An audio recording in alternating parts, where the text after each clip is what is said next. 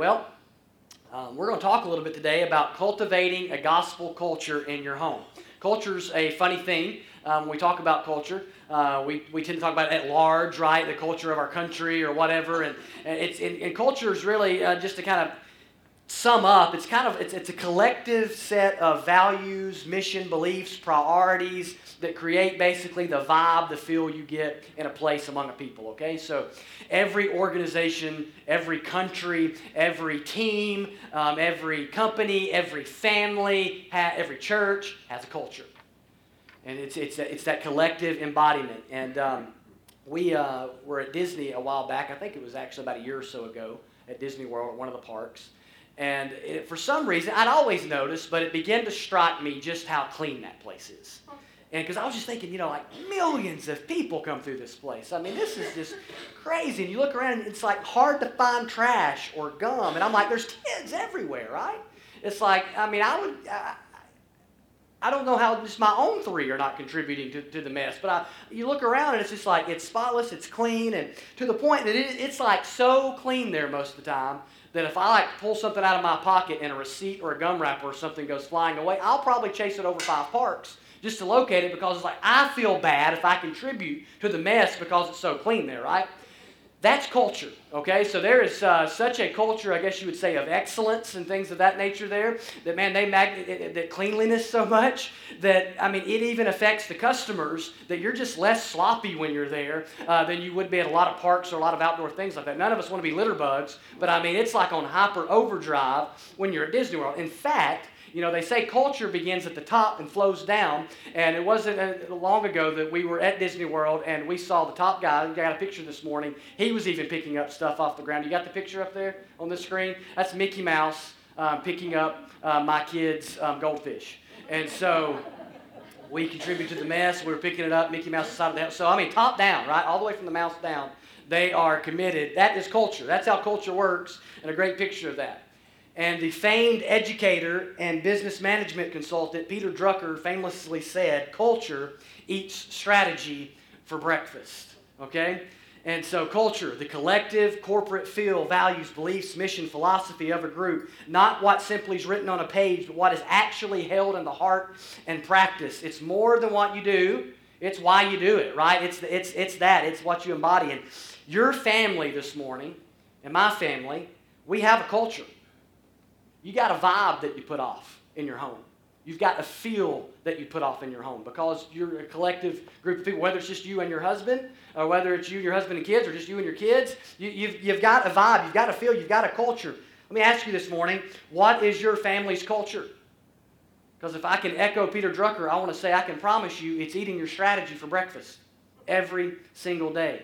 Some families have the culture of performance, or security, or comfort, or greed or a culture that's kid centered, or dad centered, or mom centered, or parent centered.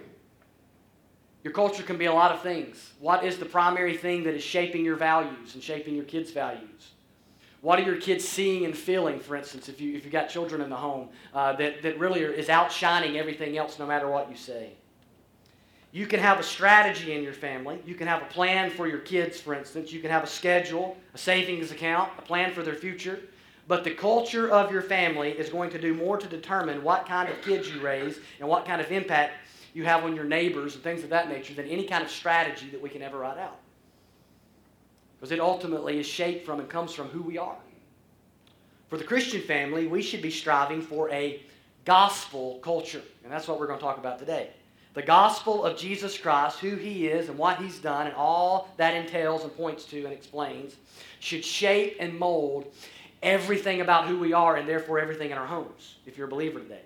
So, what do I mean by gospel culture? By that I mean this our culture of our families should say two things. We believe the gospel, and you should too. It, it should say, We believe the gospel. Our family culture should make it very clear that the gospel of Jesus Christ, who he is and what he's done, the Son of God who has bled and died for our sins and who has risen from the dead, and we're only saved by his grace through faith in him, that very gospel should permeate everything about us and everything in it. We should also, at the same time, not only should, it, should our culture and our home say we believe that, it should make a compelling case for others to consider the claims of Christ and his gospel as well. That's living out our faith in the home. It's really simple. And this morning, I want to share how we can better cultivate a gospel, the gospel, a gospel culture in our home. We're going to look at a lot of texts this morning. It's a little different than normal. This is probably the most different message that I've preached here in nearly six years of being here. And um, so I'm kind of breaking all of my rules for preaching today.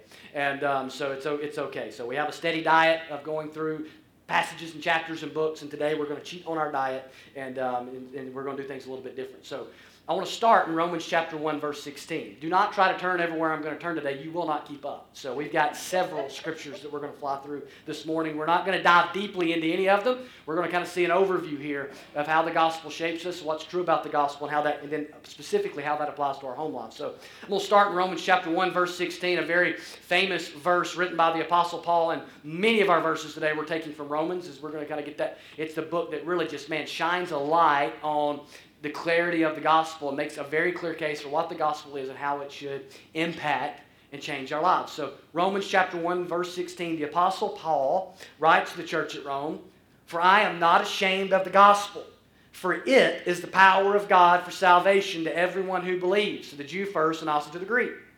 The word there for power is the Greek word dunamis, it means dynamite. That's the kind of power that is packed in the gospel, right? Explosive power the power of God, he even says. The gospel can change lives, right? It, it's they got the power of God within it to save our souls, to change our lives. And as it does that, it can shape our cultures. It's our hope. And the power, that powerful gospel should be the message of our lives, the message our lives are centered on, and it should shape everything about us. That's how powerful the gospel is. We believe in it, as we're not ashamed in it, as we hold to it fact, over in 1 Corinthians 15, the Apostle Paul makes it very clear um, how exactly uh, important the gospel is. When you read the book of 1 Corinthians, Paul begins the book around chapter 2 by telling them he knew nothing among them except Christ and Him crucified. Right? That was, he's saying, this is all my teaching is centered here. And then in chapter 15, verses 1 through 5, he says this Now I would remind you, brothers, of the gospel I preached to you, which you received, in which you stand, and by which you are being saved if you hold fast to the word I preached to you, unless you believed in vain. For I delivered to you as of first importance what I also received that Christ died for our sins in accordance with the Scriptures, that he was buried, and that he was raised on the third day in accordance with the Scriptures, and that he appeared to Cephas and then to the twelve. So in 1 Corinthians, both the end of the letter and the beginning, Apostle Paul makes it clear the gospel was at the center of his teaching and what they were to believe and hold to. It was the defining message, right? He says, This is what you've received. It's what you stand in. It's what you're being, being saved by. Not just have been, but being saved by. We've said this quote before, but Tim Keller has said it well that the gospel is not simply the ABCs of Christianity, it's the A to Z of Christianity. It's of first importance. And all the Apostle Paul taught flowed from that gospel, and all the Old Testament flowed toward that gospel. Now think of that in context of the family. As we seek to have homes that honor the Lord, to disciple kids, to point our neighbors to the Lord, the gospel should be central in our homes. It's, it's the, the core message of the Bible, both the Old Testament and New Testament. Uh, in those both both whether you go to the Old Testament or the New Testament, parents were taught, for instance, to be teaching their children God's truth. And all of that was pointing toward and, and back to and, and, bathed in gospel truth. In the Old Testament, for instance, a very popular passage is Deuteronomy 6, verses 6 through 9 in the Shema. And the, as, as God is giving the law here, he says, after he tells them to love the Lord their God with all their heart, mind, soul, and strength, he says this uh, through Moses And these words that I command you today shall be on your heart. You shall teach them diligently to your children. And you shall talk of them when you sit in your house and when you walk by the way, and when you lie down and when you rise. You shall bind them as a sign on your hand and they shall be as frontlets between your eyes. You shall write them on the doorpost of your house and on your gates. Sounds like he's saying more than have a quiet time. Sounds like he's saying more than have a, a family devotional time. All good things. He's saying, man, this is to permeate the what? The culture of your home. The culture of your home is to be when you sit down, when you rise up, when they go to bed, when they wake up, as you go. Man, it should just permeate. You should constantly be inundating them with the truth of my word. And all of the Old Testament, all of that, the law, for instance, that he was giving here, was fulfilled in who? In Christ. And what did the law ultimately do? It showed us that we, for instance, can't save ourselves. We need the gospel, right? And then in the Old Testament, you've got all the sacrifices and all that. That was pointing to the ultimate sacrifice that would come in Christ. Throughout the Old Testament, it is riddled with, with shadows and images to point us to Jesus and his gospel. And then you get to the New Testament in Ephesians 6 4, we read last week. Bring your children up in the discipline and instruction of the Lord. We said last week that meant to nurture to the maturity, uh, nurture them to, to maturity in the discipline and instruction of the Lord. Christ and his gospel is all that flows to and from, right? It's of the Lord. So, if we're going to raise kids that love God, we need gospel culture in our home. It should, the gospel needs to inundate every part of what we do and who we are. And we need the gospel to shape our values and our beliefs and our behaviors, our traditions, our priorities, our habits, because that's what makes up our culture. And that's how we get to a gospel culture. And this will say to people, hey, we believe the gospel, and you should too. And it creates an environment where your children, if you have children still in the home, can hear the gospel with fewer stumbling blocks. It provides a clearer path. We can't save our kids. I can't save my three children. And you can't save yours if you've got children in the home or out of the home that do not know the Lord yet. You can't save them. But what we can do is we can clear the path as much as possible so that we, our behavior, or our parenting style, or um, anything else does not become a hindrance in any way. And if you don't have kids, it's bigger than that. This, this is compelling for your neighbors and your extended family members and your mom and dad and your brother and sister and all the people that you do family with. This is evangelistic living, okay, at its best. So here are five practices for cultivating a gospel culture in your home that we're going to walk through, okay? Five practices for culture, cultivating a gospel culture in your home. I've been meditating on this for about two weeks. And really all I'm doing here is I'm pulling all this from just, this is just from meditating on the gospel and the truths of the gospel. And, and we're going to walk through some scripture together. Number one, the first practice for cultivating a gospel culture in your home orient your home around the supremacy of God. We need to orient our home or orient your life around the supremacy of God. The gospel is about God. When you believe the gospel, you stand in it, right? You're being saved by, the Apostle Paul said in 1 Corinthians 15. And when you have been crucified with Christ, as Galatians talks about, you will recognize and you will exult in, right? The supremacy of God. Your life will become increasingly God centered as Jesus is Lord of your life. Romans chapter 1, verse 20. Told you we'd be in Romans a lot. The Apostle Paul says, For his invisible attributes, God's invisible attributes, namely his eternal power and divine nature, have been clearly perceived ever since the creation of the world into things that have been made, so they are without excuse. Here's what I want you to notice out of this passage as Paul's explaining here.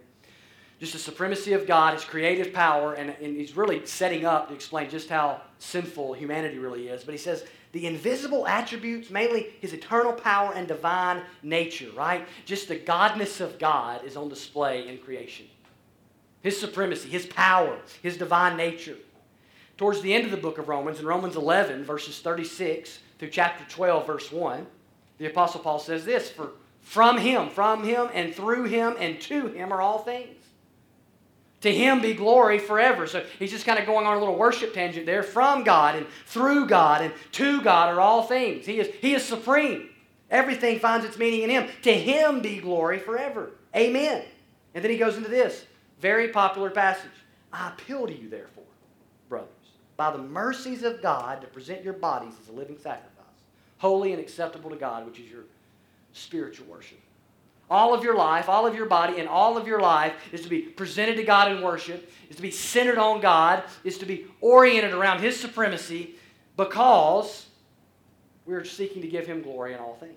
From Him and through Him and to Him are all things, and believers are people that know that. So at the beginning of Romans, Paul tells them listen, God's godness is on full display, yet humanity has ignored Him and rebelled. As he progresses through the gospel, and its implication. He begins to tell them, as believers in the gospel, this is how you're supposed to live, and I want you to see God's glorious, and you know it. And so he's urging them in chapter 12, verse 1 live for his glory, worship him with all of your life. Now, the Christian home should be a place where God is worshiped, honored, and lived for, treasured, adored, where his supremacy is recognized and submitted to. Does this mean you pray over your meals? Does this mean you have family devotional time? Of course it does. Man, it means so much more you can pray over your meals and you can have family devotional time and you can ignore the supremacy of God in your family. This means that all of our priorities are to be shaped by God. He's at the center of our home's universe. And this will show up in how we talk about God in our home. And that we talk about God in our home. It'll show up in how we don't talk about God in our home and how we don't use His name in our home. It'll show up in what we make time for and what we're willing to cut time from to make time for what's important. And how we spend the money God gives us because we recognize He is supreme and He owns everything, including us and what is ours, our time and our money and our energy. So if we get real practical, this means we're likely going to miss some things, right? Miss out on some things because we've prioritized some other things, because God is supreme, because we have been reconciled to Him through the gospel and we see Him as for who He really is. And while the rest of the world ignores, we are worshiping God. So we're likely going to miss some other things as we prioritize things that are important to God. We'll miss some things on Sundays because we take our family to church with God's people as a general pattern, as a general rule. As God's Word teaches, that should be a priority. Hebrews chapter 2. We may miss some birthday parties and some brunches because they had it on Sunday. And Sundays are the Lord's Day, the day we gather with our church family. We can't have a family culture of giving leftovers to God and expect to raise children that will love God with all their heart, mind, soul, and strength. Man, that might be your strategy, but your culture is going to eat it for breakfast. If we raise our children in a home where God is secondary or tertiary or somewhere else and not primary and not a priority and is not treated as supreme in our home, we can't expect to raise children that are going to treat Him as supreme in their heart. Because no matter what we've said, we've taught them differently by what we did. So we need to pursue God individually and we need to celebrate Him collectively. Let me ask you, what makes sin so bad? What makes it so bad? It's so bad because it's against God. Sin is sin because God is God. If God weren't God, were not God, sin would not be sin as much as it is. We said this before you sin against a rock, you haven't done very much. You sin against the dog, you've done more. You sin against the person, you've done even more. And you sin against God, you've done something infinitely evil. Because He's God, He's perfect, He's holy. And if we don't take God serious in our home, we should not be shocked one day when our kids do not take sin serious. That's the truth. So, how supreme, how great does God look to our kids according to how we spend our time, how we talk about God, how we use our talents, how we spend and give our money, how we order our lives? Who's the priority in our home? Is it the kids? Is it my work? Is it my comfort? Is it the parents? Is it fun? Is it family? Or is it, or is it God? So we need to orient our lives around the supremacy of God. Number two, second priority. We need to acknowledge the beauty and brokenness of creation we need to acknowledge the beauty and the brokenness of creation. Let me read to you a little more lengthy passage. Pick up where we left off in Romans chapter 1, verse 20. And we're going to read down through verse 25. After he says about how all of his divine power is on display in creation, let me skip on down to verse 21. He says, For although they knew God, they did not honor him as God or give thanks to him, but they became futile in their thinking, and their foolish hearts were darkened. Claiming to be wise, they became fools and exchanged the glory of immortal God for images resembling mortal man and birds and animals and creeping things. Therefore, God gave them up in the lust of their hearts to impurity, to the dishonoring of their bodies among themselves, because they exchanged the truth about God for a lie, and worshiped and served the creature rather than the Creator, who is blessed forever. Amen. God has shown his power in the beauty, order, and usefulness and enjoyability of creation, right? He's, he tells us that in Romans 1.20. We read that just a few minutes ago. His power, his godness is on display in the creative order. In Genesis, when God creates the creation, what does he say? He says, it is good. At the same time, a couple chapters later, Genesis 3 teaches us there is a fall. And Paul's pointing that out here in Romans chapter 1. Man has become sinful, and there is a curse. And creation is bearing that with us. And it is groaning, Romans 8 tells us, underneath that curse. The rest of the passage shows us there in Romans 1 that people have not honored God. While He can clearly be seen in His creation, people are sinful and have done sinful things and continue to do so. And so there's a tension. And the tension is this creation is good and it declares to us the glory of God. And at the same time, creation is broken because of the fall. The sun rises gorgeous and declares to us the glory of God, yet you stare at the sun and you will lose your sight. The beauty of the snowfall is glorious and peaceful, pointing us heavenward, and yet you get trapped in it and you can freeze to death. Because God's creation is good, and at the same time, our creation, we are fallen. We're broken people in a broken world. The gospel teaches us that the creation has a goodness that points us to God and His beauty, and we are to enjoy Him and so forth, and yet it's broken, and there is sickness and death and pain and suffering due to sin. And in fact, the pinnacle of God's creation is man. And we are created in His image, the Bible tells us, and yet we are fallen and sinful and broken. A gospel culture will have a gospel shaped worldview that will look to enjoy and steward well God's creation because we know God made it and it's good and it points us to Him, and we will at the same time seek to do that. We'll, we'll, we'll, we'll, we'll understand that there's theology behind that, right? So when we play in the yard or go on a hike, there's theology in that because all of that points us as we enjoy God's creation. It's meant to point us to Him and to worship Him, not the creation. At the same time, we must teach the world as a scary place with real monsters that will hurt you. We can't lie to our kids. This ain't heaven. Kids pick up fast that this world is broken and messed up. While back, we were driving down the street on the way to the church or something. Cannon was with me. It was just me and him.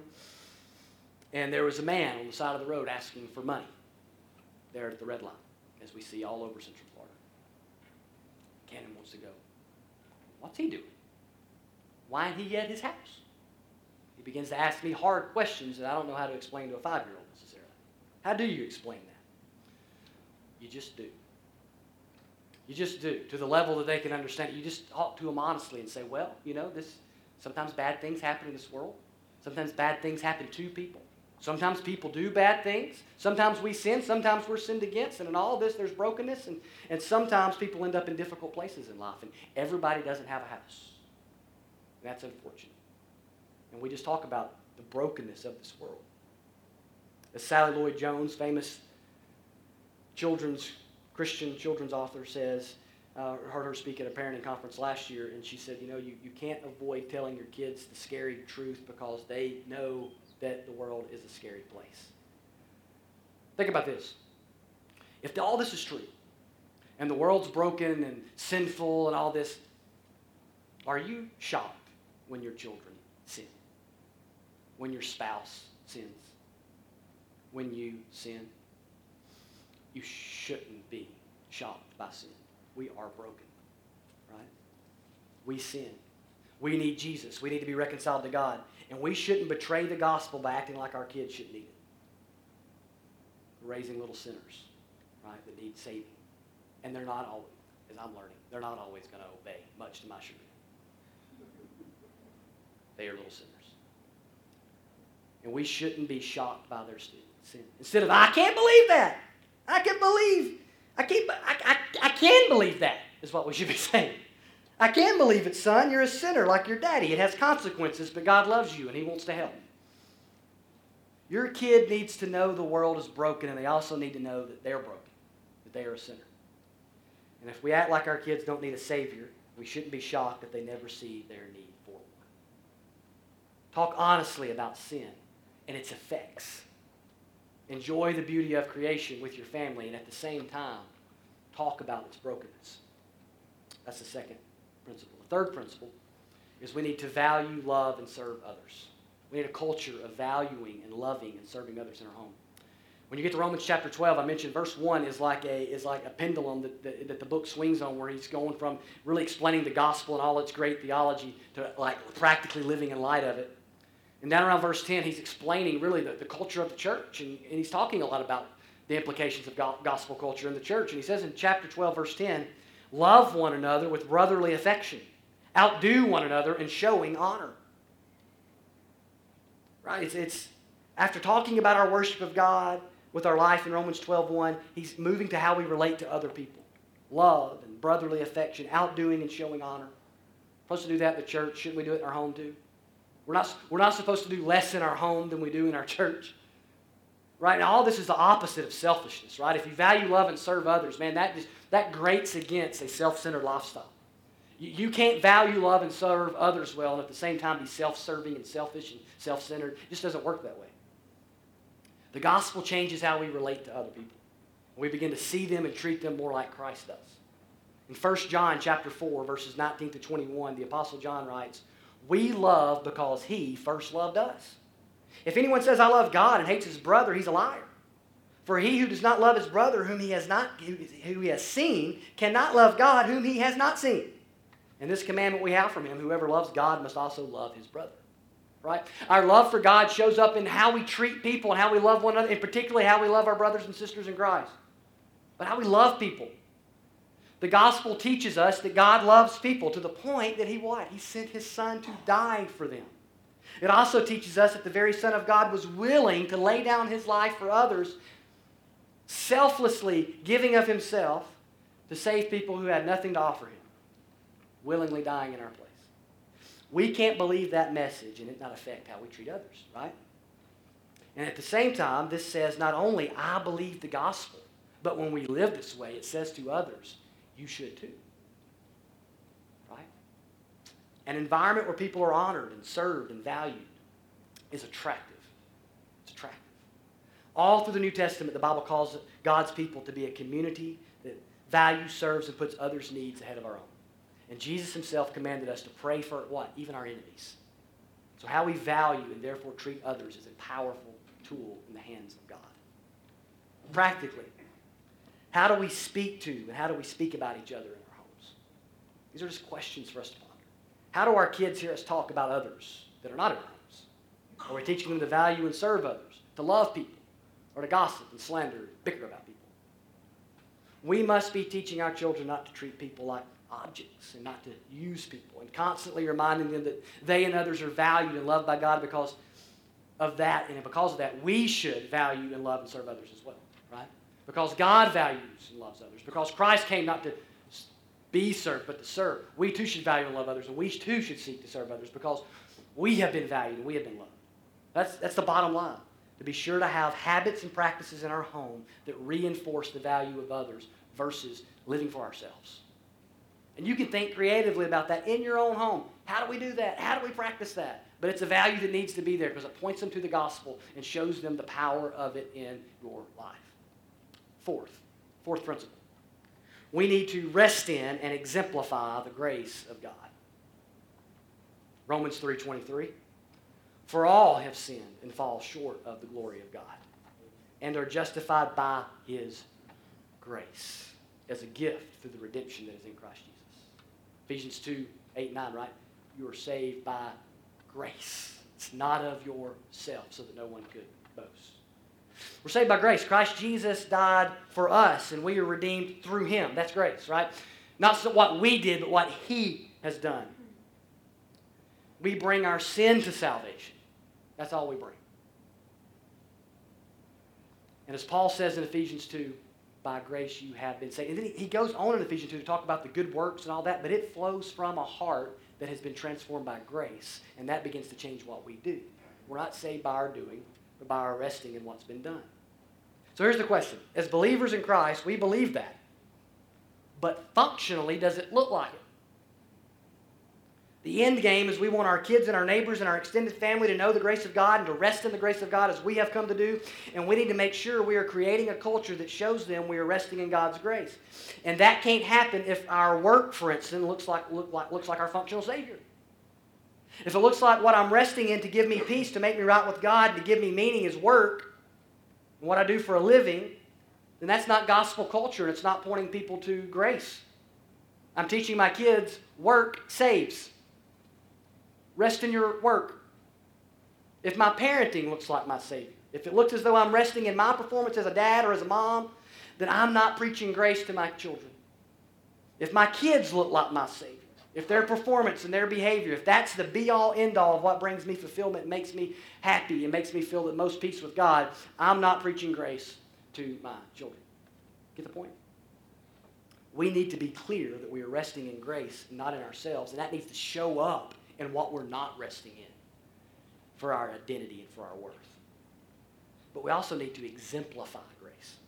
We need to give our kids a taste of grace in the home, in our discipline, for instance. That doesn't mean we don't discipline. I heard a Bible teacher say recently that if our idea of showing grace to our kids is not disciplining them, then we're lying to them about grace. Grace is not the ignoring of sin, right? As he rightly noted. Every sin that's ever get, been committed gets punished. There's no sin that's ever been committed in the history of the world that has not been or will not be punished by God Almighty. It either gets punished as He pours out His wrath on the sinner in hell, or it's been punished in Christ on the cross. Somebody bears the punishment for the sin. So grace is not, we'll show you grace. That's not, go on about it. No, no, no, no. That's not grace. We show grace in the tone of our discipline. We show grace, in fact, in the fact that we do discipline in love. So we discipline our child, but as we do, we talk to them about the consequences of sin and how Christ loves them so much that he bore the ultimate price for them. But we also need to exemplify grace in our forgiveness that we extend to family members and to one another in the family and towards our children and the kindness we show one another. Ephesians 4:32 be kind to one another, tenderhearted, forgiving one another as God in Christ forgave you. As we've experienced that in God's grace, as we've experienced the forgiveness of God, as Christ has forgiven us, we show kindness, we show forgiveness, we show tenderheartedness towards others. If you want a gospel culture in your home, you must exemplify the grace you've experienced by forgiving and showing kindness like Christ has showed you, by being tenderhearted towards others as Christ is tenderhearted towards you. We don't want to be the parent, we don't want to be the spouse or the friend who holds a grudge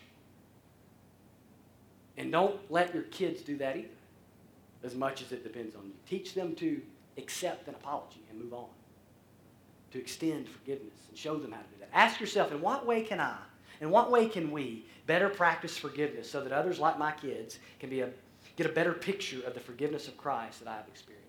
How can I do that in my life? How can I do that in my home? How can I prepare to do that in a home if I'm single, if I'm going to be married one day? How can I do this? How can I begin to practice this now? In our generosity, we need to exemplify grace.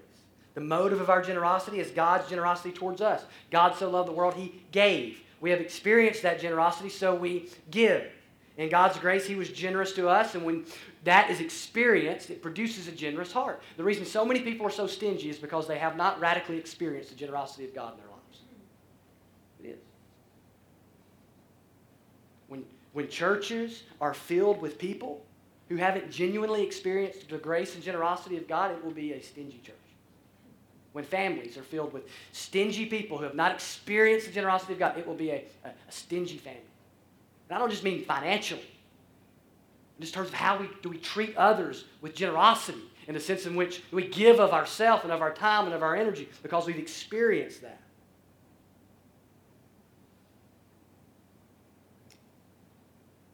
Do we show that we've experienced the gracious generosity of God? So we need to rest in and exemplify the grace of God. Here's the final Number five, we need to demonstrate and encourage repentance, confession, and faith. We need to demonstrate and encourage repentance, confession, and faith. Romans 2 4. Do you presume on the riches of his kindness and forbearance and patience, not knowing that God's kindness is meant to lead you to repentance? Now, we picked up in the middle of the fall. Paul's calling out the people who are, who are kind of assuming on the grace of God, the kindness of God. The kind of attitude that says, well, God will forgive me, so I'll just do whatever, right? God loves me, so I'll just do it. Or the kind of attitude that just, that just kind of doesn't take sin serious because it ha- it's not being punished right now.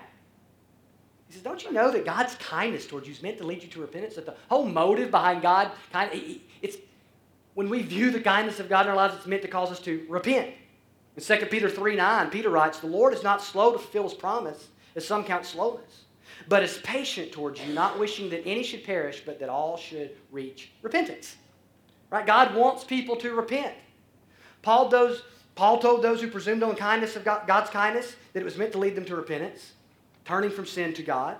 Peter says it's God's desire. He's patient because he doesn't want people to perish, but to repent. And as those who have repented of our sin, if you're in Christ today, if you're a believer, it's because at some point you didn't presume on God's grace. At some point, God's grace gripped your heart and you turned from your sin and you embraced Christ, right? You repented of your sin. You turned from it and embraced Christ. And we need to demonstrate that in our lives because repentance is not a one time thing, it's, it's for life, it's ongoing, it's a continuous posture. We turn from sin to God and we continue in that posture throughout our lives. And when we sin, we, we quickly turn from it and turn to God. Our kids need to know that we know that we're sinners. They know you're a sinner. Okay? They know I'm a sinner. They see it. Okay? They live in it. They need to know that you know it. The Pharisees didn't seem to know that they were sinners. Did not create a healthy religious culture in that day. Created a culture that when Jesus showed up, they killed him. Self righteous, hypocritical culture in the home that doesn't treat sin as sin is not creating a culture where Jesus is going to be more likely to be accepted and received. Listen, like I said, we can't we can't save our children, but we can prevent as much as possible from putting stumbling blocks in their path. And one of the ways we can do that is to acknowledge and admit when we sin and for them to see us repent of our sin. That means they need to hear us admit it when we mess up. And if we sin against them, we need to admit it and ask their forgiveness. We need to confess it to them. Repentance and confession. We need to show them how to truly repent, show them how to confess sin. 1 John 1 8, if you confess your sins, he's faithful and just to forgive us of our sin. Man, we need to live that out let them see that that is true. And when the Bible talks about living at peace with all as much as it depends on you, that includes your kids and your spouse, your family. If you wrong them, make it right. Repent, and part of that is making it right with them. We also need to encourage their repentance. We need to encourage their repentance. Teach them that their sin is against God, and that is a bigger deal than their sin against you. Don't let the be all end all be that they've offended you, or me, but that they've offended God. Make sure they know when they sin that it's against Him. Encourage them to turn from it, to practice repentance, to practice confession, even before they get it or understand it. When they sin against others, like a sibling or a parent or another friend, have them apologize and make it right. Practice that. See, we need an environment where we show how to deal with sin, how to take it serious, how to turn from it, how to get right with God and with others. We need to practice repentance and confession. But we also need to demonstrate and encourage faith. Romans 3 24 to 26. We are justified by his grace as a gift through the redemption that is in Christ Jesus, whom God put forward as a propitiation by his blood to be received by faith. This was to show God's righteousness because in his divine forbearance he had passed over former sins. It was to show his righteousness at the present time so that he might be just and the justifier of the one who has faith in Jesus. Who does God justify? The one who has faith in Jesus. We're saved by grace, but we're saved through faith. And God's grace is not effective in our lives until we receive it by faith, right? God's grace changes you when you believe, when you put your faith in Christ. Bible says without faith it's impossible to please God, to rest in, to rely in. Faith. And we need to demonstrate our faith. Our children need to see we're trusting in Christ, not just in the ways we talked earlier with, with grace, but they need to hear it in our prayers and hear it from our lips. I remember seeing my dad when I was 16 get down on his knees in the pastor's office and pray to ask Jesus to save me still remember. A lot of things I don't remember about being 16. It's weird how that happens. I remember that. When our, we, they to see our faith. Now, obviously, that was the first time it showed up in his life. When we're trusting Christ to save us, we walk by faith, though, in all of life. We don't just trust Him with our eternity, we trust Him with our life. And one of the best ways to demonstrate faith is to let your kids see you live by faith, by trusting God to see you trusting Christ not only to save you, but to lead you. To see you trusting Him in, with your career and trusting you with the home and with, with the finances and, and with, with everything, with, with the, the, the disorder that comes into life and the pain that comes into life and the suffering that comes into life. As they get older, we involve them in big decisions by letting them see how we trust Christ through the home purchase or through the move or through the job change or through the difficult health season or through losing, losing a loved one or losing a job, we, we show them that we live by faith, that we're trusting in something outside of ourselves. And as those who live by faith, we should be willing to risk all for the sake of following and obeying Christ and letting our kids see that we live a life of bold faith. We're not calling them to something we're not living. So we do that and then we encourage their faith. Every step they take towards Jesus, we celebrate. Every step they take towards Jesus, we celebrate. We go slow with them, but we don't hinder their coming to faith in Jesus. And we allow them to come to Jesus, and we encourage their faith as they go. Now, here's the thing we've drank from a fire hydrant this morning. Tons of verses, tons of points. Like I said, it's unusual. But they're on the screen, so you can write them down and things like that, and we can get that information to you. But man, here's one thing we can do with this we can make these prayer points around our home. We, we can ask God to show us individually what this should look like in our home. These things should be there. It's gospel truth. But how does it look like from home to home? And what are some practices that we can employ that will help us cultivate that? These are the principles, right? These are the things that need to be there. We need to do this, but what are some tangible ways that we can work that out? Begin to make that a matter of prayer in your home. But let me say this you can't have a gospel culture in your home, whether you're single or married, have kids, don't have kids, kids are gone, whatever, unless the gospel's changed your heart. Unless you can say with Paul, the apostle, I'm not ashamed of the gospel, for it's the power of God unto salvation because you've experienced that then it won't change. You, it, it just won't. It, it, it's not going to permeate your home if it hasn't permeated your heart. So the first question we have to ask this morning is Has the gospel changed your heart? Have you turned from your sin and put your faith and trust in Christ who died in your place and rose again? Are you trusting in something other than Jesus? Not what, what we write down on a sheet of paper, what do we say, but functionally, are, you, are, are we really resting in Christ today? Is He really our all? And then, believer, believer, what are the ways that you can practically begin and continue to practice these things? Many of these things we practice instinctively is because we're believers, but all of them can be sharpened, and it's been convicting for me. I hope it's convicting for all of us, and I hope we all will make it a matter of prayer as we seek to build a gospel culture in our home. We can't have a gospel culture in the church without a gospel culture in our homes. We bring our culture in, right? And then as God changes us and changes our hearts, it will begin to also change homes and families in our community, in our neighborhoods, in our city, as the gospel impacts from heart